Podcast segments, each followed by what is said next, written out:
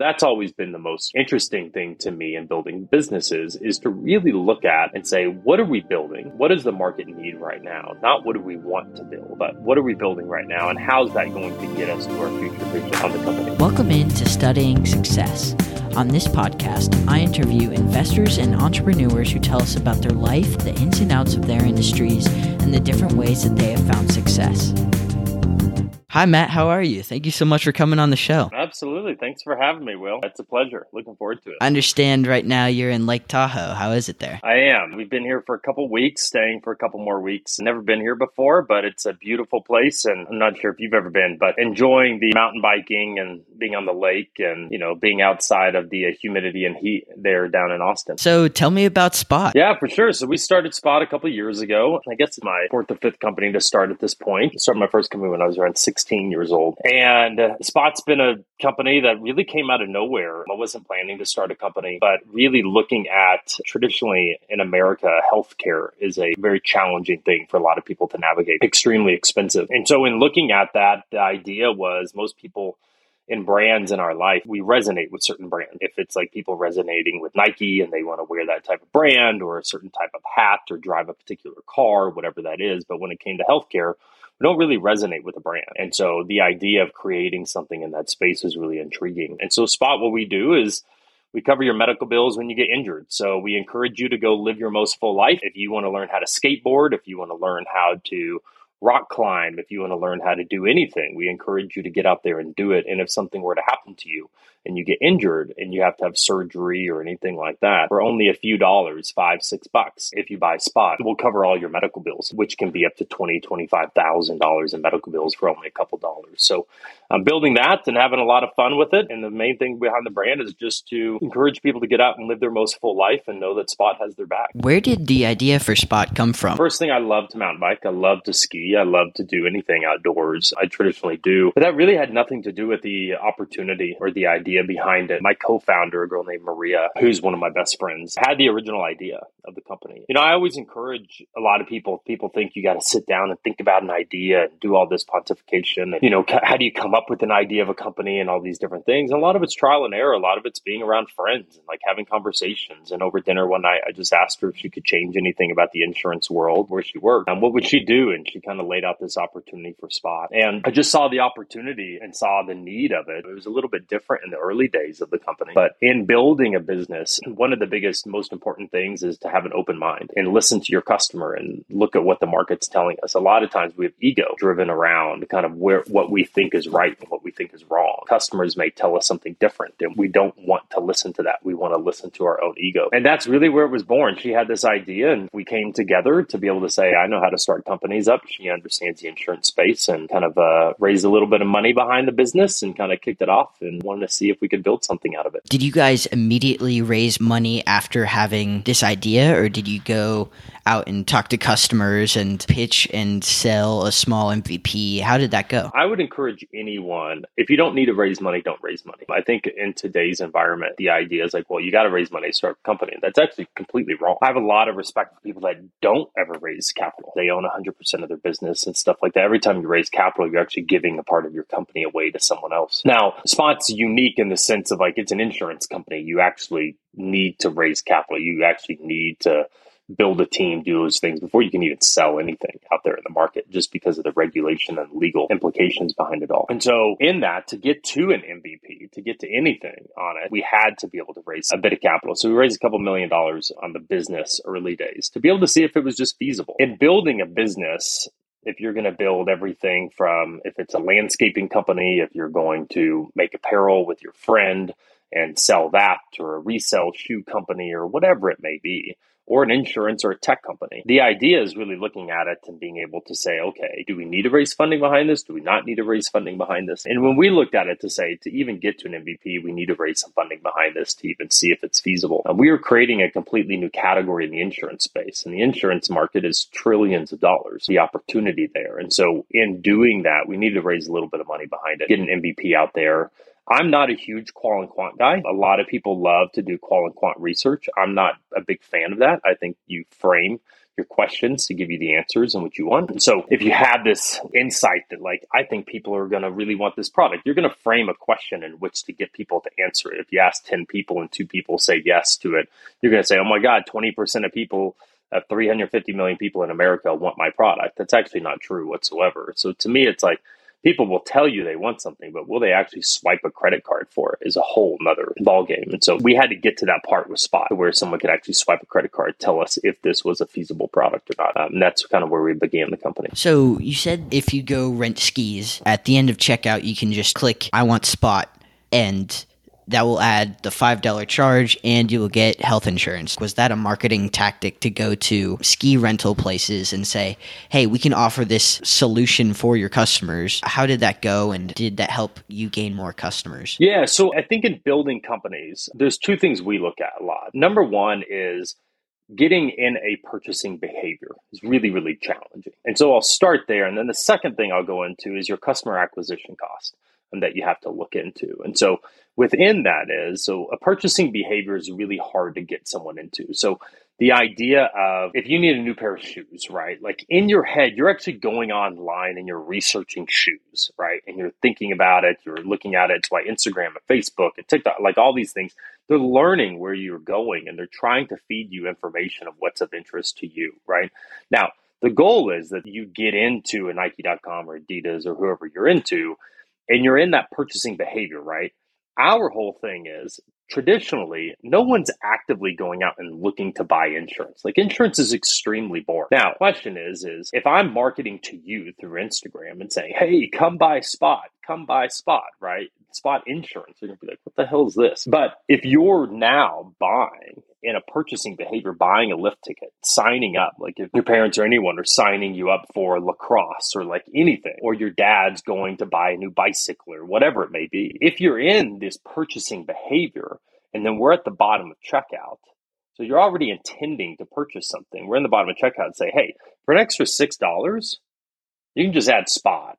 You know what I mean? And like if you were to get injured that day of skiing or running on a marathon or whatever it may be, you can just add spot for six bucks. If something were to happen to you, we'll cover all your medical bills, right?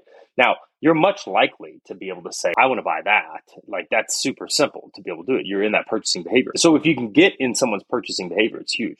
Now, I don't know if you know the brand 4 Hour Energy Drink, but their whole kind of thesis behind it was they actually just put it at the checkout counter whenever you were checking out at 7 Eleven or different things like that. They made these tiny little bottles, right?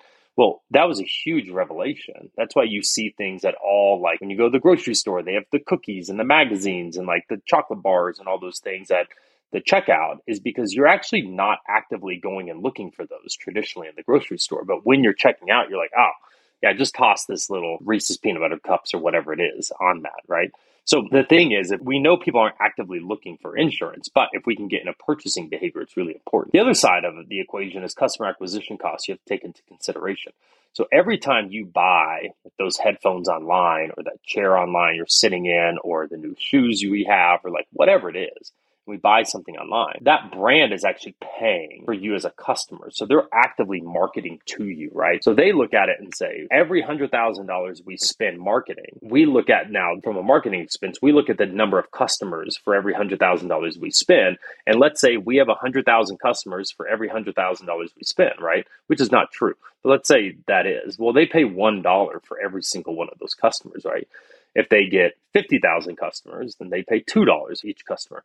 Traditionally, it's going to be $50 a customer, $100 a customer.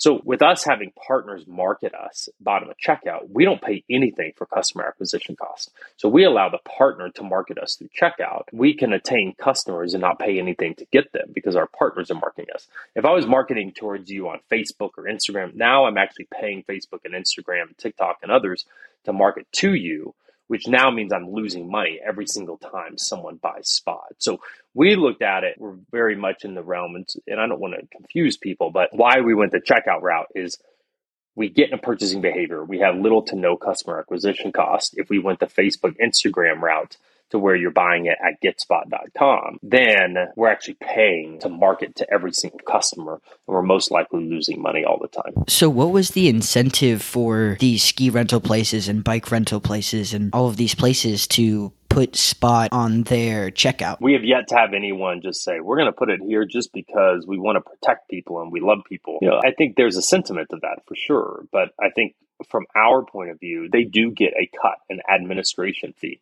So if we're charging $10, they're going to get a dollar or two of that. So where they're actually making money every single time Spot is selling at the bottom. But the goal of Spot is like we're giving incredible value add to a customer at all moments in time no matter what that pricing is. And so we want to continue to give that value, even if everyone's making a little bit of money off of that. So you found essentially product market fit on both the partnership side and the side where you pay the monthly fee. Where did you go from there? Did you just start branching out and pushing Spot to whoever would see Spot, or what was happening? Yeah, so we actually had a big decision to make on the company. Now, finding product market fit on both sides of it, you have to ask yourself at all times on a business, are the decisions you're making the best for the long term viability of, of the company? And what we had to be able to say was by doing direct to consumer, this monthly subscription, that's very different than selling bottom of checkout for the day of skiing or the season that your kids playing soccer or anything like that. It's just very, very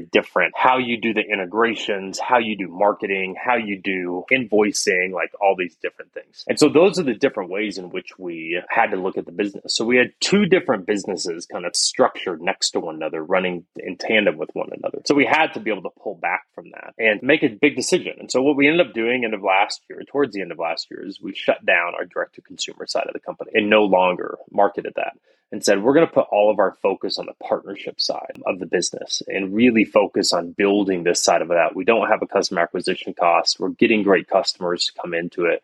It's very, very scalable. And then we'll look at direct to consumer long term. We know that product works. We know that market's there. But in reality, we needed to put all the teams focus on one thing and not run after the shiny object theory. Why did you decide that the partnership business was better for the company to do right now rather than the direct to consumer? It's interesting. Direct to consumer is way more fun.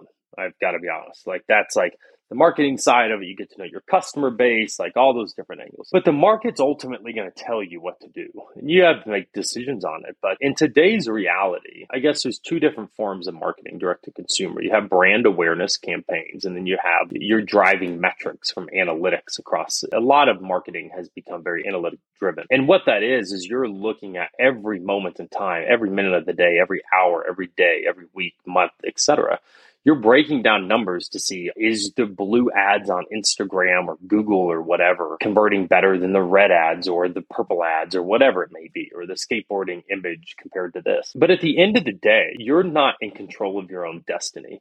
Tim Cook, CEO of Apple, and Mark Zuckerberg, CEO of Facebook, Meta, Instagram, whatever you want to call it, when they have a disagreement and Apple shuts off information uh, rights to individuals through Apple for Facebook, etc. Your customer acquisition cost jumps significant, right? Because like as much as I know about you, Will, we know a lot about you, and you can agree with that or disagree with that. It is what it is.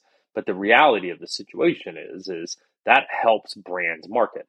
Now, if Facebook is not getting that information from Apple, and they're not able to drive down into your likes and things of that sort, then they can't market as effectively to you, which in turn makes my marketing costs go up, right? So if I'm paying $35 to acquire a customer, and that's very healthy, I'm making $300 off a customer and I'm paying $35 to acquire that person.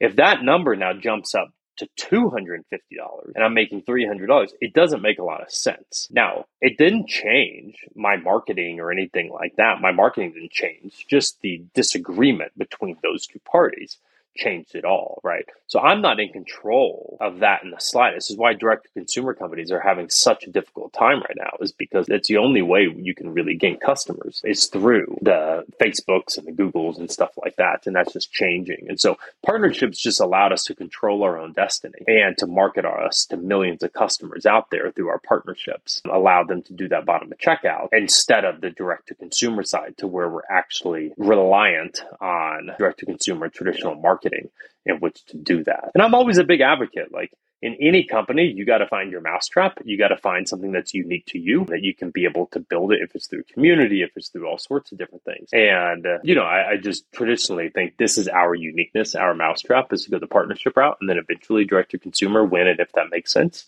And so that's why we chose to go the partnership route in order to control our own destiny. After choosing that path of going with the partnership over the direct to consumer, what did you do to really start building that business really big and going all out for that business? You know, it's a great question. I think there we raised another round of funding. Part of it, and the most important thing, I think, different employees are, are right for a company at different stages in different moments in time. This is something I think a lot of founders get wrong. I've gotten it wrong in the past and things like that. You see someone's resume, you see someone, you're like, oh my God, this person's going to be amazing, or they're a good friend of yours, or things like that, right? In the early days of a company, the most important thing you can do is create scrappy and bring together scrappy individuals that say, like, everything about no matter if it's an apparel company, no matter if it's an insurance company, a tech company, like you talked to Spectre the other day, like a logistics type company, whatever it is, is like building companies is hard. It's extremely difficult. Everything about it should tell you it's going to fail. And there's days that you think it's going to, oh my God, this thing's going to go to the moon. And then there's days that you're like in tears in the corner thinking it's all collapsing. The highs are high and the lows are low. And in this is like bringing all of it together for us is you need people in the early days of a company that just believe in it, that just like are scrappy, like us against the world. We're going to go figure this out. But when you get to scalability side, when we like go to the partnership, those individuals got you to a particular point. And sometimes they're right long term on the company and sometimes they're not. Now it's about the sense of like bringing in experienced team that understand the playbook that says we're going to take it from product market fit. Now we've got to scale this thing. And that's not necessarily what I'm great at. Like my co-founder Maria is amazing at that, that scaling and putting process in place and doing that stuff. We just moved her to co-CEO on the company. And I think if I hadn't built other companies in the past, there'd probably be an ego hit there. But for me to really look at it and say, no, she's the right one to run this. We need to go build an executive team behind her to understand how to build and scale this. And then allow me to go build a brand and build the partnerships and build these different things and set the vision of the company of where we're going. And that to me is really looking at it to be able to say, here's stages of a company. Early days is fighting, clawing, doing whatever we can to figure out how to build a business. And then once you do that, and it's like, holy shit, okay, we have a company, it's making money, it's doing these things. Now we got to go build a team that can scale this thing. And it may be the early people, the same people and it may not be. And at the end of the day, you have fiduciary duty for the to the shareholders on the company, which may be only yourself, which may be investors, which may be employees. Um, so you're always trying to make the best decision um, possible for the outcome of the business. What advice would you give, or what advice did you receive to get to where you are now? You know, the best advice I've ever been given in my entire life 100% is an old neighbor of mine growing up when I was 16 years old. I got fired from working at the Gap after three hours, which is a whole nother funny story in and of itself. But I came home and the best advice I was ever given was one of my neighbors had a landscaping company and I asked him how to start up a company because I just wanted to do my own thing and longer story. But he told me, he looked at me and he goes, fake it till you make it. And the thing is, is it's 100% true. You know, you can even look at the guys like Elon Musk and like all these others and stuff like that. It's like the idea is he didn't know much about electric cars before he started Tesla. And he didn't know much about like spaceships before he started SpaceX. I didn't know anything about insurance before starting insurance. Spectre didn't know anything about logistics before doing drop off. Like none of us did. But the idea was like we don't have to be experts. We just have to not want to fail. And that like overpowers it to where we become very knowledgeable about just driving into something and trying to learn and fail and over and over and over. And so that was just a very interesting insight at a young age was to be able to say, fake it till you make it. Like, who says I can't be an expert in insurance? Who says I can't create the alternative to the US healthcare system that is a multi trillion dollar business? And who said Jeff Bezos, whenever he had the original idea of selling books online, Amazon couldn't go rival Walmart and create the most sophisticated logistics company in the world. Everyone told him he couldn't do it, but like he believed in himself. And that to me was the idea. Fake it till you make it, believe in yourself because ultimately no one's going to believe in you until you've done it. What resources like books or podcasts, blogs, essays would you recommend to learn more about business and entrepreneurship? For starters, I'll be very transparent. I think most business books are full of shit to be completely frank. And sorry for my French there. But I think a lot of times it's just an ego boost that these people are telling you what worked for them, which is great. It doesn't mean it's going to work for you to really take advice and kind of drive into it. I think for me, there's one book that I read every single year that I had two mentors of mine tell me to read that still has massive impact. And it's called The Richest Man Who Ever Lived. It's only about 150 pages. I'm not necessarily a religious person, but it's about King Solomon in the Bible. And it talks about how he inherited a great fortune, um, lost it all, and then built it back. And it's not necessarily about how to run a business or it's not about anything like that. It's about how to treat people around you. And it's about the ways in which to live a life with of abundance in these different areas. And it's just a book that's had a lot of meaning for me. It's really really short. You can read it in a couple days, probably 150 pages or so. It's called The Richest Man Who Ever Lived. I also think there's a podcast that I love that I listen to very very regularly. It's called Business Breakdowns and they literally just break down companies. Like they'll break down Costco and why Costco is an amazing business from a subscription. And they kind of created the subscription model and all these different things. And it's just fascinating. They just broke down the other day the company Union Pacific, like railroads. It's just fascinating to look at. Like you don't even have to go get an MBA. I would advise not going getting an MBA and just listen to business breakdowns. Like it gives you so many different business models and why they do things and how things are done and stuff like that to where like you can really understand why people made decisions and why they continued to make certain decisions over others, different companies. So, you know, those two things. And then for me, it's like the best business advice I've ever been given is you are the sum of the five people you surround yourself with most. And so if you want to achieve something in life, if all your friends you hang out with, everyone calls them assholes, guess what? You're probably an asshole. Again, pardon my French. But in relation to those things, if you want to achieve and be around a certain level or be in accordance to a particular level of success in life. You need to surround yourself with those types of individuals and you need to seek those people out because you will be an average of the five people you surround yourself with most. And that to me has always been really, really important because it'll really kind of drive where I believe your future success in life will go with the people you surround yourself with. Matt, thank you so much for coming on the show. That was really fun and I learned so much from you. Well, thank you, Will. Thanks for the time. And listeners, anything like that, anyone ever wants to reach out, have a conversation, anything that, any way I can help is matt at getspot.com and always happy to uh, invest into the next generation. I'm Will Burkhart, and you've been listening to Studying Success.